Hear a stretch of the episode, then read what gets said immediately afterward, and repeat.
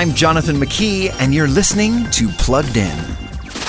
Pop quiz. How old do you have to be to direct message someone or get a D M from another user on TikTok?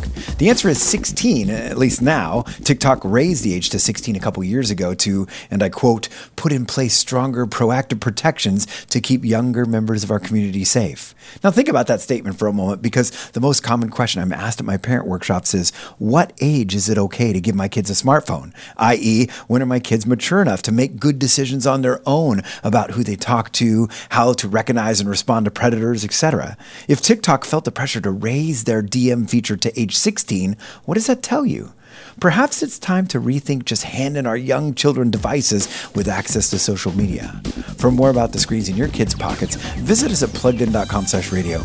I'm Jonathan McKee, author of Parenting Generation Screen, with focus on families plugged in. Hey parents, Parent here.